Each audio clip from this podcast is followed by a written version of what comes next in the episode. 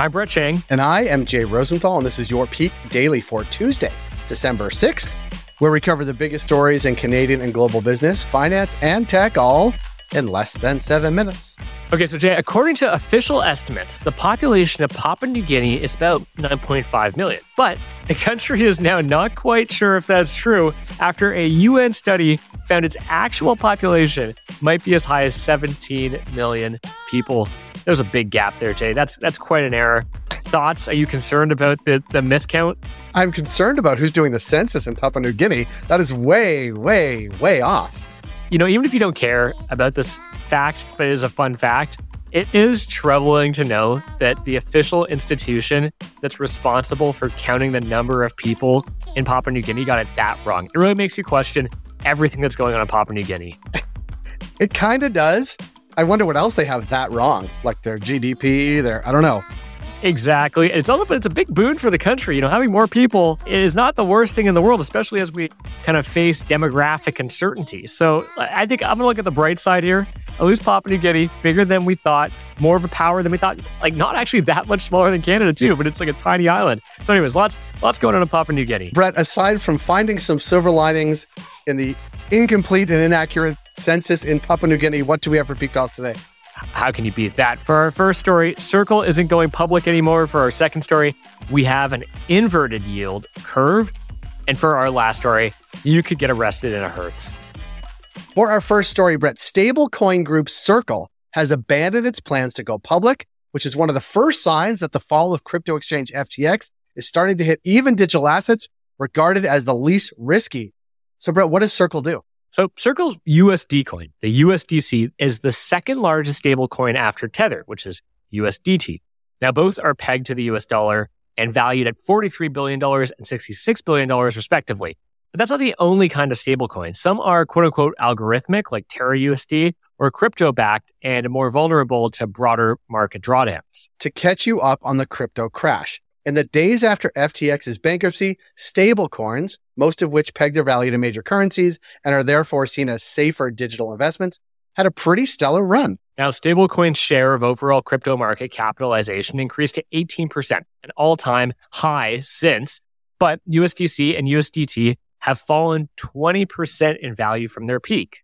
One University of Calgary professor told Cointelegraph, which is something I know, Brett, you read all the time, quote unquote, this shows how interconnected the crypto market is to stablecoins, and after citing the FTX contagion, that it's spread.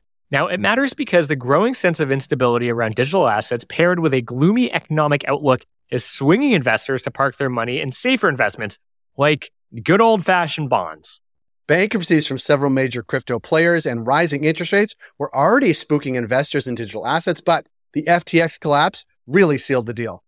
Next, crypto execs are trying to drum up confidence in the industry again, but a collapse of a USD backed stablecoin, there's been one big scare recently, would set them way further back.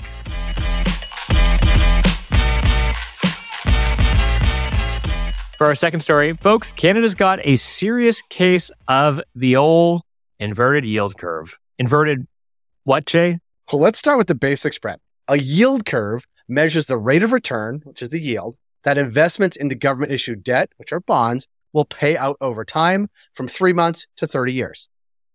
Now, bonds are supposed to age like fine wine, aka their value goes up the longer they mature because investors are rewarded for parking their money for longer periods of time. But as of writing or as of this podcast, the yield on two year government issued bonds is nearly a full percentage point higher, 3.76%, than for 10 year bonds. That's the widest gap since the early 1990s Brett, what's happening here?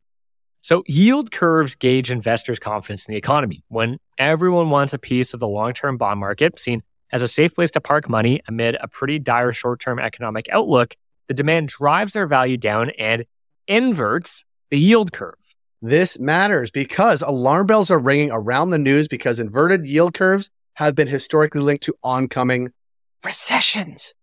But it's not a cause and effect relationship. The R word. Yeah. Now, while most economists don't see a major downturn ahead in Canada, growth is expected to stall in 2023, which could lead to a technical recession. This is per BNN Bloomberg.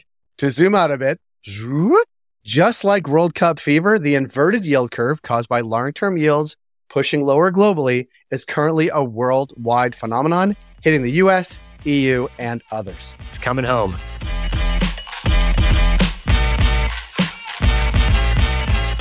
For our third story, rental cars can be the worst, Brett. Sometimes they have lumpy seats. Sometimes they smell like the people that were in there before.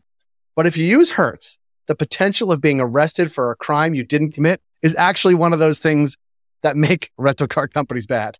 Yeah, this is a crazy story, Jay. So, former meme stock darling Hertz doled out $168 million to settle 364 claims that had falsely reported rental cars as stolen when they were just a bit late to be mm-hmm. returned. Shares fell 3.53% on the day, denting the financial situation of a company that only just managed to exit bankruptcy oversight thanks to a red hot rental car market. Now, Hertz CEO Stephen Scherr also said back in April that the false arrests affected only one one hundredth of a one percent of Hertz customers. That's still you know quite a few people, Jay. if you're one of those people, it really, really sucked.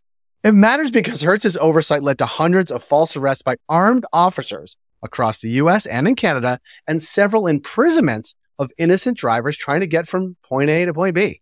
Now, the bottom line is that in case you thought a multi million dollar fine would help the company learn their lesson, one Hertz spokesperson, they disagreed. They told CNN this week that the company is, quote unquote, not currently dealing with any specific steps being taken to prevent future such occurrences. You know, you think they'd do something. Or at least say something different for sure. Yeah, exactly. Peak Pals, thanks for making us the most listened to business news podcast in Canada. If you got a second, why not follow this podcast on your app of choice and leave us a review? And if you want more Peak, make sure to subscribe to our daily newsletter at readthepeak.com. And as always, thanks to Dale Richardson and 306 Media Productions for putting together this episode. Thank you, Dale. And thank you, Brett. And Brett, this is your daily reminder. Now, return the rent a car on time. Yeah, I guess that's one way to do it is when penalize people by getting arrested. I don't think you sign away your rights once you rent the car. Like, just return it. You won't get arrested, but you probably shouldn't get arrested anymore. Have a good day, Brett. You too, Jay.